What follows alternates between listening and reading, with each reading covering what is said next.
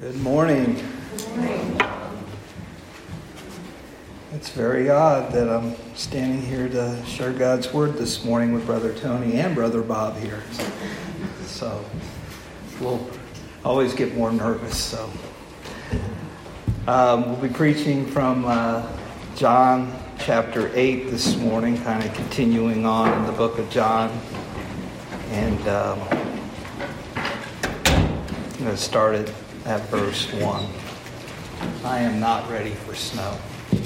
I, I will say that out loud.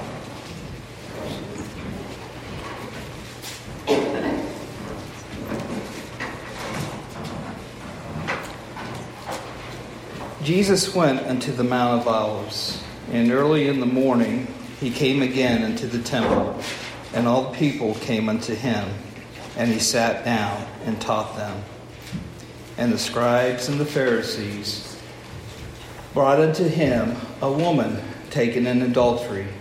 And when they had set her in the midst, they say unto him, Master, this woman was taken in adultery in the very act. Now Moses in the law commanded us that such should be stoned. But what sayest thou? This they said, tempting him that they might have to accuse him. But Jesus stooped down and with his finger wrote on the ground, as though he heard them not. So when he, they continued asking him, he lifted up himself and said unto them, He that is without sin among you, let him first cast a stone at her. And again he stooped down and wrote on the ground. And they which heard it, being convicted by their own conscience, went out one by one, beginning at the eldest, even unto the last. And Jesus was left alone, and the woman standing in the midst.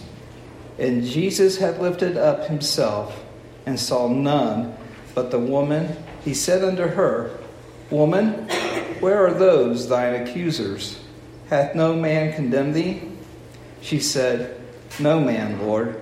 And Jesus said unto her, Neither do I commend you.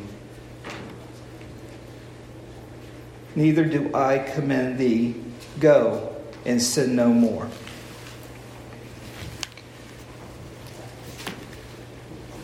So, the Feast of the Tabernacles, uh, if you remember last time, uh, we preached on Jesus being a, a divider um, the Feast of Tabernacles had just wrapped up, and, and if you remember the end of chapter 7, um, the temple guard where, where Jesus was teaching, they came back to the, the Pharisees and the scribes and the church rulers and said, you know, they were all upset, or the rulers were upset that they didn't arrest Jesus. They said, Well, never a man spoke like this man. And again, the Pharisees, you know, ridiculed them, played the peer pressure card, um, played the ignorant card, and, you know, tried to really make them feel guilty that they didn't arrest Jesus. And um, a lot of the earlier transcripts, that's, and they, they play those cards on Nicodemus because Nicodemus said, you know, stood up for Jesus and said, hey, you know, we, we can't put this man to death unless we hear what he has to say, if he's not committed any, any crime. And then they played, you know, oh, are you just like them? Are you from Galilee? Are you stupid? Or you believe what they say? And the, the chapter ends with everybody going to their old house. And this chapter begins that Jesus went up to the Mount Olives and then went back down to the temple. Well, a lot of the earlier manuscripts don't contain this passage of Scripture. Um, back in uh, a lot of the research I did on this was showed that um, you know some of the early people were saying, "Well, we're going to nix this from the Bible because it promotes immorta- er, immorality." Um, uh, that the, the scholars were embarrassed that Jesus was so easy on sin. Um, so those are kind of the, some of the thoughts why some of the some of the Bibles that you you'll pick up won't even have this passage in it. The New Revised Standard it's it's actually a footnote, and the New English uh, Bible actually has it as like an appendix to the book of John. But I believe it's in its rightful place because it's a continuation of the last three or four chapters that we've preached from uh, the last few times I've been able to stand. So um, here we are. It's the next morning. The feast is over, but there's still lots of crowds. Jesus goes down to the temple and He's probably out in the temple court. A crowd gathers. He sits down. The crowd, some probably are sitting, some are standing. And just kind of kind of picture it. You know, it's probably pretty quiet because, you know, depending on how well the acoustics are, and as Brother Andy uh, taught us, that the acoustics were probably pretty good. Um, that you know they had a crowd and they could hear Jesus teaching, and then all of a sudden you can hear hear uh, a, a crowd of people, maybe coming from where Sister Amy's sit, uh, sitting and, and, and bra- bringing people up through the crowd, you know, just kind of the hustle and bustle. And people will turn around and, and looking at, at, what's going on. And, and you can pe- picture, of the leaders having this woman, you know, grabbing her by the arm and, and bringing her in in the midst of all these people. And no doubt this lady's frazzled. Maybe she's wrapped in a sheet or clothes tattered, tore hair messed up. And and here they put her in the midst. And it's kind of kind of to paint a picture of of where we're at this morning. And you know, here to the crowd that's come to listen to Jesus teach, they start to murmur, "What's going on? What's going on?" And then the accusers here uh, start out in, um, in, in verse four saying. They say unto him, Master, this woman has taken adultery in the very act. So they, they make the accusation that, hey, this woman um, was caught uh, in, in, in adultery. And, and then this, they, uh, now Moses in the law commanded us that such should be stoned, but what sayest thou? So they bring this woman in Jesus' presence with a crowd around them. Don't know how many of the accusers were with them, at least two or three, because back in the day, according to the law, they had to have at least two or if not three witnesses to bring, bring somebody, uh, charges against somebody. And then they bring up the law of Moses. And uh, the law of Moses, well, you go uh, to Deuteronomy chapter 22, has a whole bunch of different scenarios about adultery.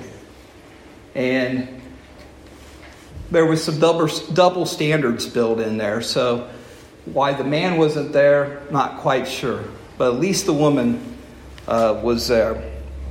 And so, you know, today, you know, we, we look at something like this is that it, it's it's kind of accepted in our in our society that you know it's very commonplace for for this this to happen, and um, it's just very for those who condemn it. This is this is uh, F.B. Meyer, who was a contemporary of uh, Dwight Moody. Uh, he was from England in the late 1800s. Had this to say. He said. It is a terrible thing for sinners to fall into the hands of his fellow sinners. And I thought that was kind of an interesting point because the people who do all the condemning are just as guilty as those who were caught in the very act. And a contemporary Christian writer, Philip Yancey, said, The world is not divided by righteous and the unrighteous, but into sinners who admit they are sinners and the sinners who deny they are a sinner. You know, we often say we're sinners saved by grace, and that's true. There's not a single one of us here that's not guilty. You know, we may be talking about the sexual sin of adultery here, but I want us to just kind of think about this could be anything. This could be murder, cheating, whatever, whatever you can put in here. When it comes down to it, we're all spiritual adulterers. Because God created us he breathed that living soul into us. It yearns to be back with Him, But instead of choosing Him, we want to choose the things of the world. And we are all guilty of that. So we have these accusers here. You know, oftentimes we get very captivated by it. We, we, we see it in the newspapers and we want to read the story, or we see it at the, on the magazine rack at the, at the grocery store, or the, the different stupid shows on TV. I call them the Maury Povich and the Jerry Springers that, that just make us feel good because we can't believe that we would be as stupid or as creepy as those folks on those shows. But deep down to that, we, we are. We're just as a, a mess, broken, wrong as everybody else. And when we look at sin, sin is sin. There's no big sins or little sins. You know, we look at the Ten Commandments, we've all broken them to some extent.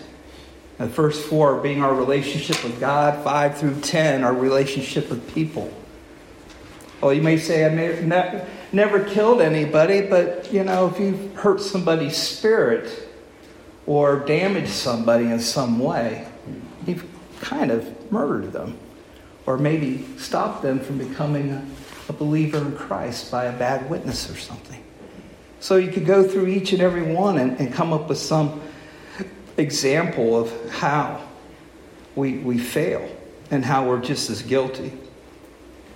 There in verse 6, some of the things this, this part of the accusers are kind of interesting is that um, they, they, weren't even, they weren't even concerned with, with this lady and her actual sin.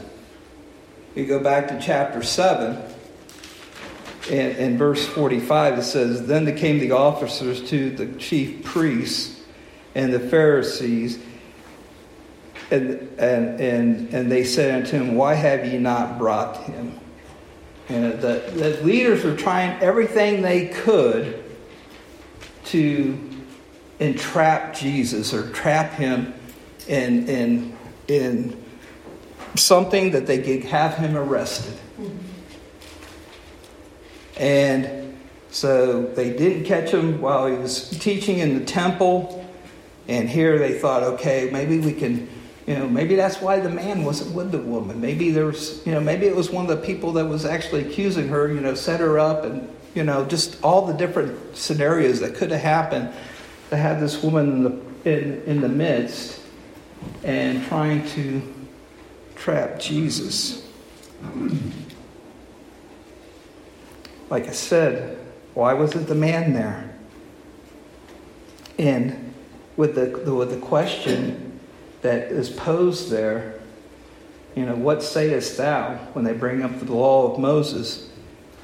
You know, there's, there's kind of three things at stake here. You know, the woman's life, Jesus' reputation, and where the law of Moses stands. And, and Jesus is kind of in a pickle right now because if he says yes, stoner, he's damaging his reputation of compassion and love, his gospel. If he says no, then he's undermining the Old Testament. If he says yes, then he's in violation of the Roman law because it was illegal for the Jews to put anybody to death. They had to go through the Roman court, just like Jesus being accused as blasphemy and having go before Pilate and hung on the cross. So he, he had all these different things going on, whether or not um, it was damaging his reputation of being a friend to sinners or, or breaking the law of Moses or breaking the Roman law. So Jesus' response is he stoops down and starts writing on the ground with his finger like he's not paying any attention. And for years, people have wondered, you know, what he wrote and why, why he did that. Maybe he was buying time to think about how he was going to respond. Well, he's God. He knew, he knew exactly how he's going to respond.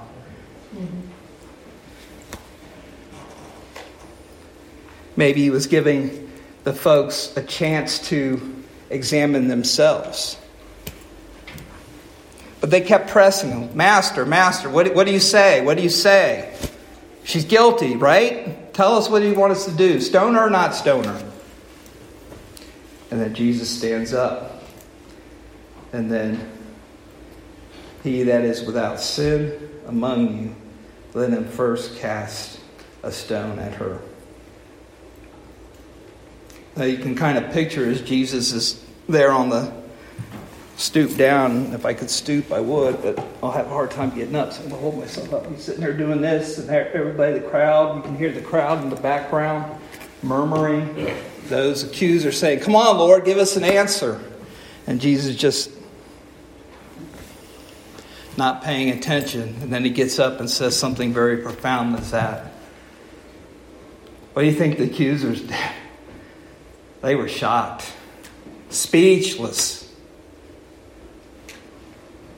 You know, I, have preached from this passage before, and you know, I, I could picture them coming in with the rocks, but I don't know if that was very likely because I doubt if they would have stoned her right there in the temple.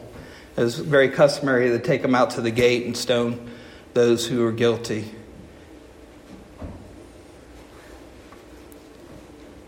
They were shocked. You could just hear silence. Could hear the, all the murmuring and the whispering that the crowd was doing, all those bystanders, all those spectators. Nothing. Just as quiet as it is in here right now. Grace. Not yes or no. Grace. And with that answer, Jesus upheld the law both Moses' law, the Roman law, and saved his reputation, exercised the gospel, all in that answer.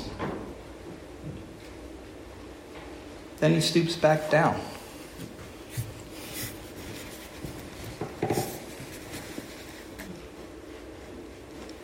Then, one by one, from the eldest to the last, they walk away. Maybe they went into the crowd, maybe they left. We don't know.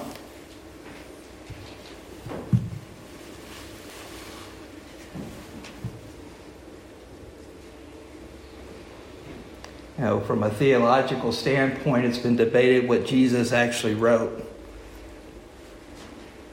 And the, the theological answer is no one knows. Some people say all the Ten Commandments. He wrote the Ten Commandments. Some people say that he wrote the names of all those Pharisees and scribes and all the leadership there that brought this woman their name and then started listing all their imperfections, all their flaws, all their sins. Some have even said that he wrote their names and put the names of their girlfriends.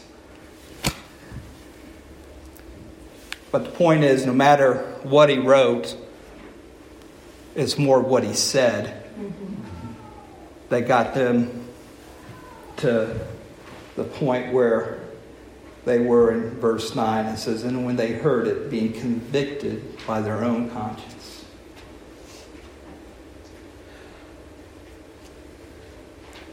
They were convicted.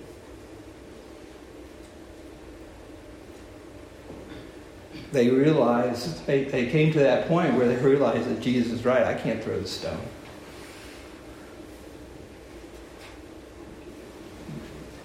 And then it goes on that they all left, and the woman is there in his midst alone.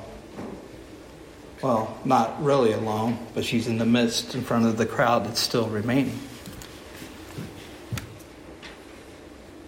And that's just like each and every one of us.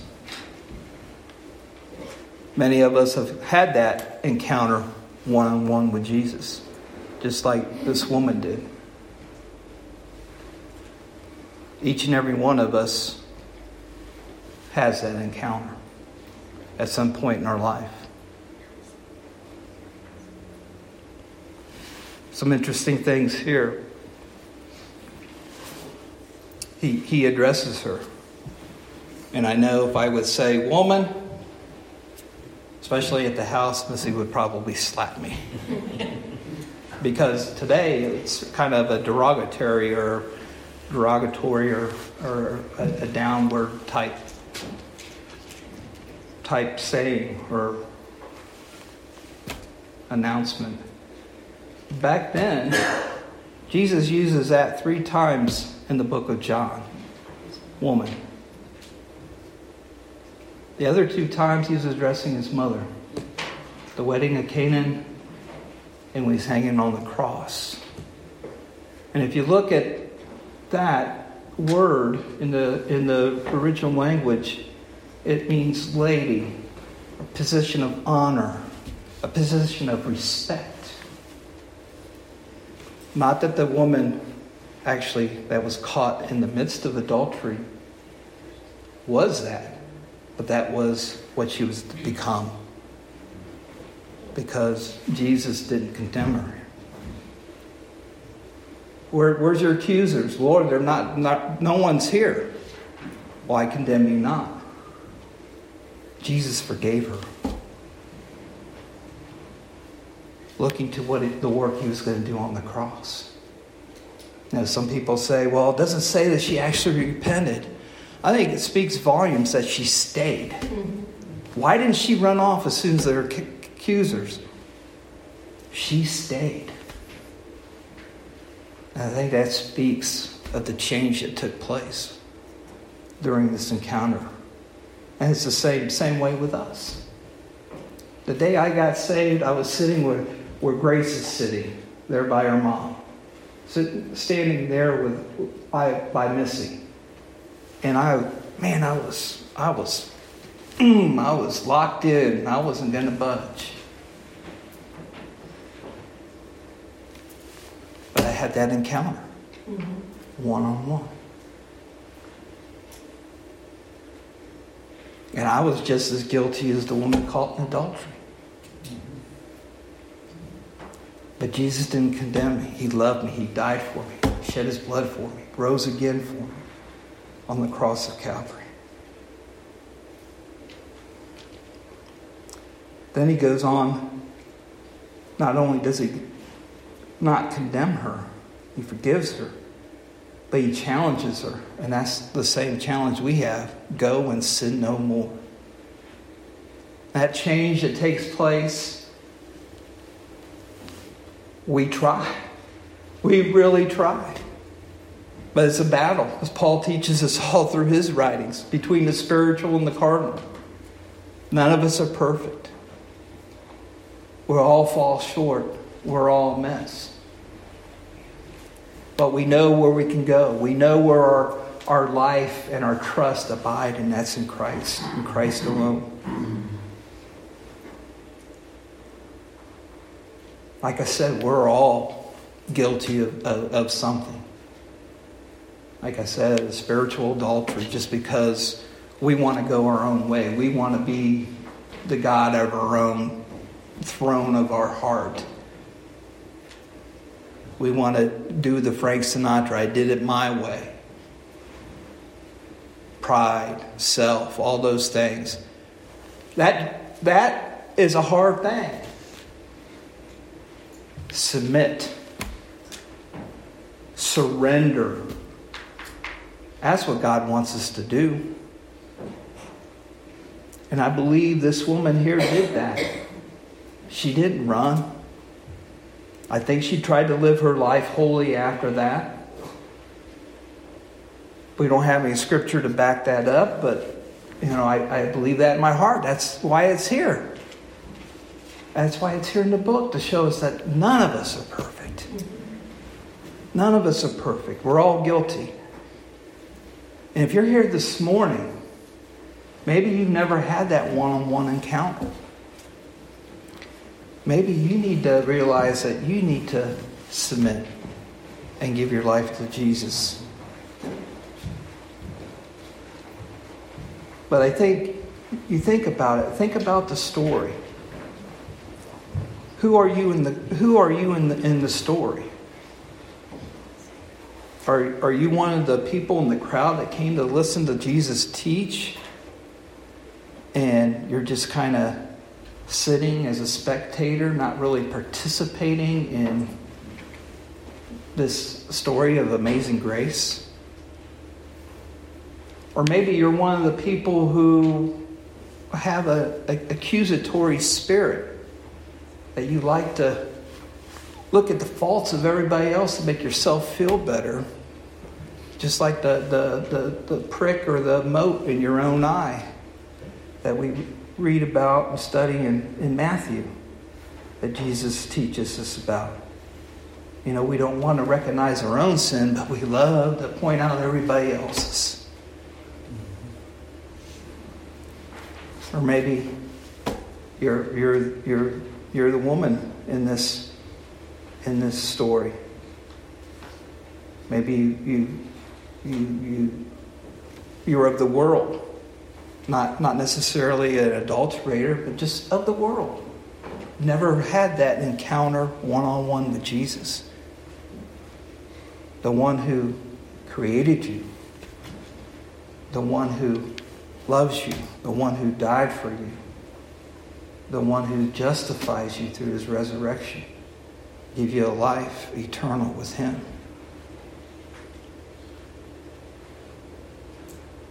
Now, I, I don't know why some of those probably scholars of the time back 2,000 years ago wanted to take this portion of the scripture out, but I think it's very important to us today mm-hmm. because we see it everywhere we go. We experience it every day. We know people, we know, we know the bystanders, we know the accusers, and we, we think we know the ones who really need the Lord. So as we stand and have a verse of, of a psalm this morning, and just consider where you're at spiritually. We all make mistakes. We've all failed and fall short. God loves you, God will forgive you. And as, as Jesus tells the woman, go and sin no more. That's the challenge that we all have as we stand and sing.